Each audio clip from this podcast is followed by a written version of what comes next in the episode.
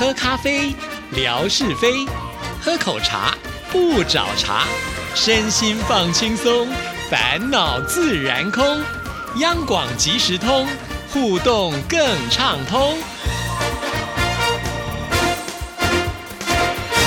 亲爱的听众朋友，大家好，欢迎收听今天的央广即时通，我是谭志毅。在昨天的节目里呢，就已经预告今天呢要来回复乐祥的另外一封信件了。不过在听他的信件之前呢，我们先来听听景斌先生为我们带来的生活美学之万事万物的由来。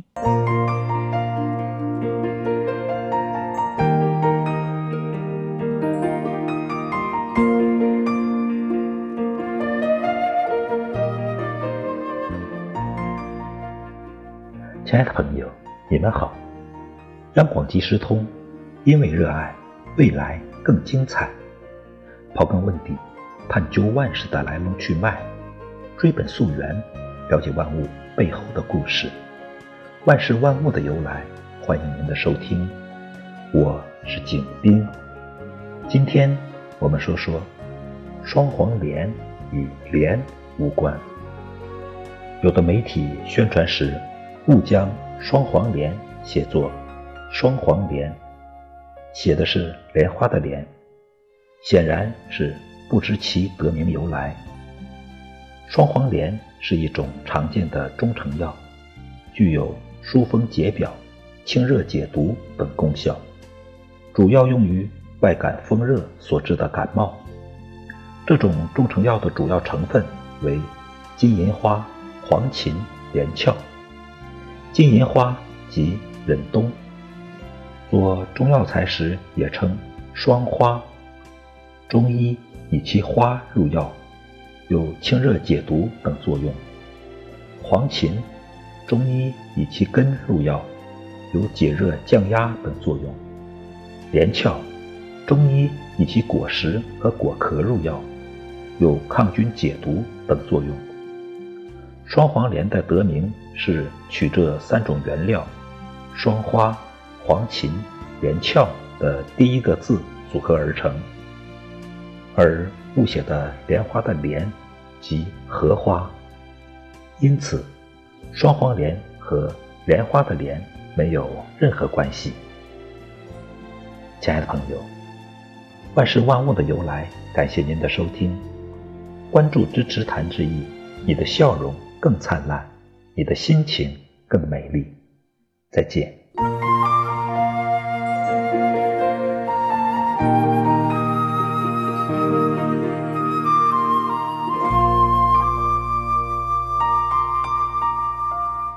谢谢景斌先生。那接下来呢，我们要来看的就是乐祥的来信了啊。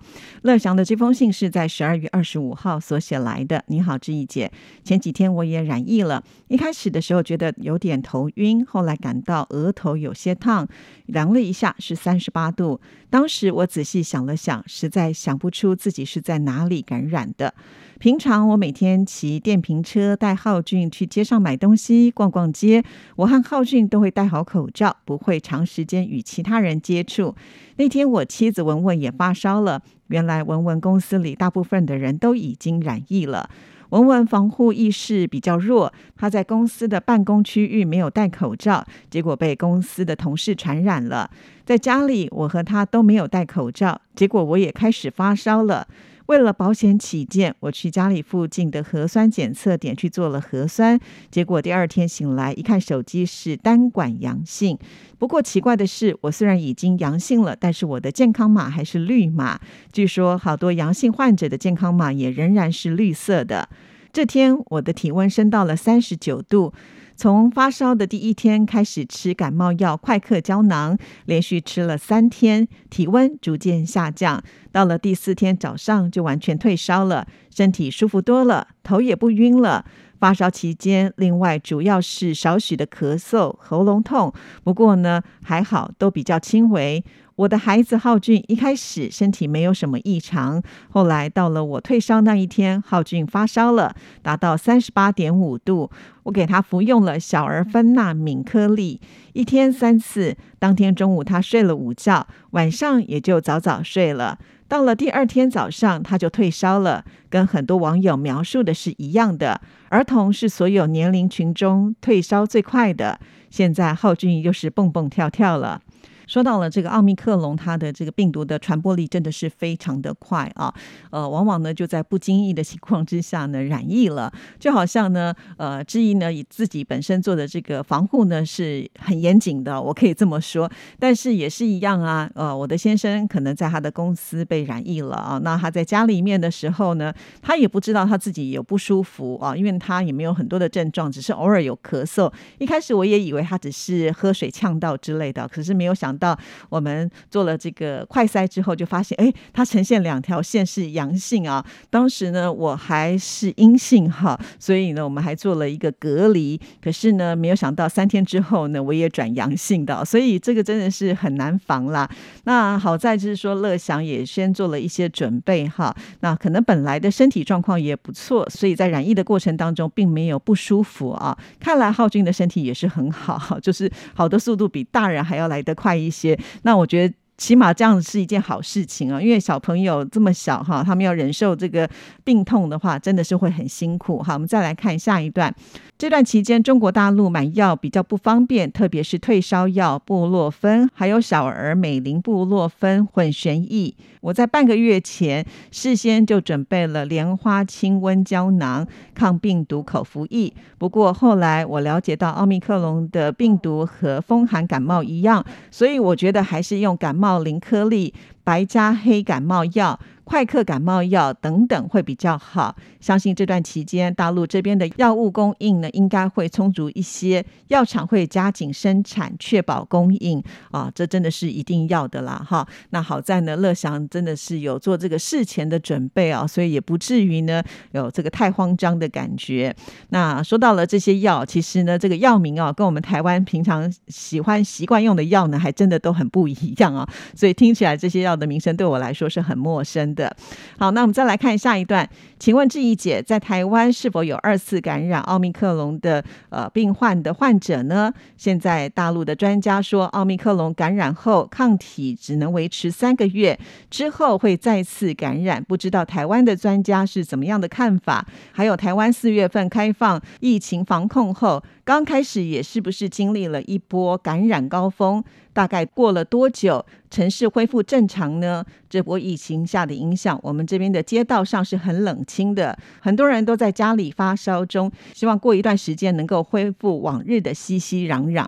好的，有关于呢会不会二次感染这件事情呢？其实志毅在昨天的节目当中有跟听众朋友说了啊，会，他会二次感染哦啊，呃，不过呢，在你刚刚染疫完的这个三个月之内呢，他呃可以说是比较不容易了哈。那但是三个月之后呢，如果你没有做好防疫的工作的话，还是可能会感染哈。所以这个要提醒所有的听众朋友，目前呃在台湾我听到的就是重复感染，就是第二次感染的这样子的人呢是。有这个百分之五啊，那会不会有上升呢？我也不太确定。但是据说呢，在韩国啊，他们是更早就解封了嘛啊，所以呢，他们重复感染率呢更高哦。好，所以这次还是要告诉所有的听众朋友啊，就是如果你已经染疫的话，你还是要小心的照顾自己啊，因为病毒它都会在变异嘛。那在变异的话，其实那我们身体就没有抗体哈，所以当我们遇上了，还是有可能会染疫的哦。那因此呢，在台湾，我们呃政府还是。是很鼓励民众们继续的打疫苗啊，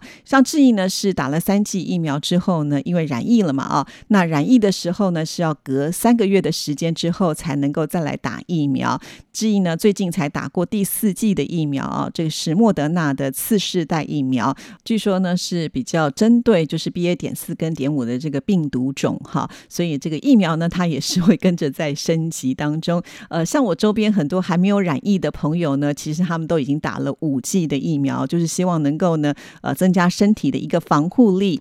那乐祥也提到，就是台湾从四月份开始的时候呢，呃，这个疫情呢就升温了。那我们什么时候呢，这个生活就变得比较正常？其实，在台湾，呃，有这个新冠病毒开始以来，我们从来没有封过城，也没有一天说可以不用来上班啊。只是呢，有些公司行号呢，他们会做分流啊，有些人可能这个礼拜呢是在家办公，那有些人呢就是。是在公司来上班啊。可是后来就是因为呢，大家都打了疫苗之后哈，那也发现呢，这个呃染疫的话，就是在家里面休息的影响并不是很大，所以呢，基本上并没有影响到我们的正常生活。反倒是呢，呃，就是在那段期间啊，染疫的人呢，他们觉得哎，已经染过疫了，在呃，就是去年暑假期间呢，反而比较安心的敢到处去玩了。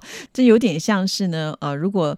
我们的听众朋友在前一段时间染疫的话，反而会觉得可以比较安心的过年嘛，哈，因为真的如果过年不舒服的话，那就很麻烦了，哈，所以基本上呢是没有太多太大的影响了啊。记得在二零二二年的春天，上海封城的期间，每天呢也有新增几万名的患者，但大多数是无症状。当时在方舱医院隔离，有很多的患者都是一点症状都没有，就连。发烧都没有出现，可见呢，同样是奥密克戎，在天气比较热的时候，病毒的毒性会比较低吧？那台湾四月份以来，在疫情当中完全没有任何的症状的患者多吗？还是台湾的民众染疫一般会服用什么样的药物？好，那基本上呢，呃，我周边就是有染疫的人，大概多多少少会有一点症状啊，不至于好像是完全没有。但是我也曾经听说过，就是有人呢完全没有任何的。症状就是因为呢，他的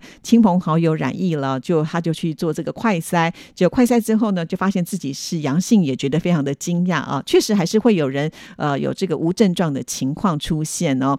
那台湾用什么药物呢？基本上在台湾，如果染疫的话，还是可以看医生的啊，可以透过视讯看诊，再请你的亲友去帮你拿药啊。像戴老师他们全家确诊的时候，呃，也是透过视讯看诊，而且还是药师呢直。接就把药放在他们家门口啊，可以说是非常的方便。那我呢是呃自己到了这个医院去看诊的哈。那这个医院呢，其实也有一些他们有设立，就是专门来看这个新冠肺炎的哈。这个部分，那我也拿了一些药回家。但是呢，我们这个药它还是有分哦。比方说像志毅这样的年纪呢，他们会觉得就是会有一些感冒的症状，因此呢，他们开的都是呃减缓感冒不舒服的这些症状的药，比方说。退烧药啦，呃，咳嗽药啦。减缓喉咙不舒服的消炎药等等哈，那比方说六十五岁以上的呃老人，或者是呢有慢性病的患者，他们才会投以呢，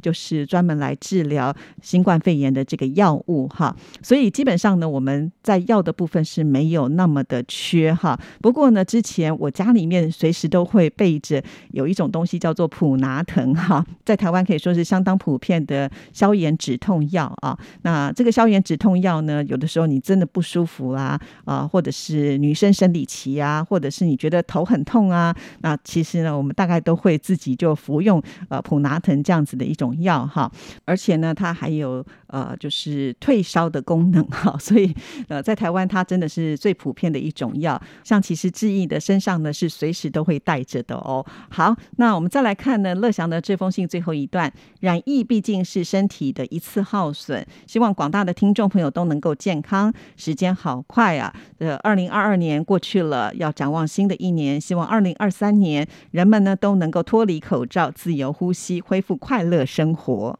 是啊，当然能够不生病是最好的哈。像呃纯哥、文哥啊，他们都防护的非常的好啊，也不是说每一个人非得染疫不可哈。或者呢，你平常都有在锻炼的人呢，也会有很大的帮助。我们举一个例子好了，就是我们的霞总啊，霞总平常呢都有这个运动健身嘛，哈，所以呢，呃，他的小孩染疫了，跟小孩住在一起，他也没戴口罩，所以他也没有被感染到。可见呢，也就是说，当你的体质好的时候，呃，你这个病毒在你的身边，它也没办法侵蚀你，好，所以这个很重要。从现在开始呢，我们所有的听众朋友，新年新计划就应该要从锻炼身体开始哦。好，那至于戴口罩的这件事情呢，虽然在台湾我们现在户外呢都已经可以呢不用戴口罩，不过呃，根据我个人的观察，哈，大概百分之九十的人还是习惯性的会戴上口罩。当然，我想可能现在是冬天呢，比较冷，戴口罩呢，还有保暖的功能哈。那如果能够多一份防护呢，少一份威胁，其实戴口罩也没有什么不好嘛啊。好，今天时间到，就先聊到这里，祝福大家，下次见，拜拜。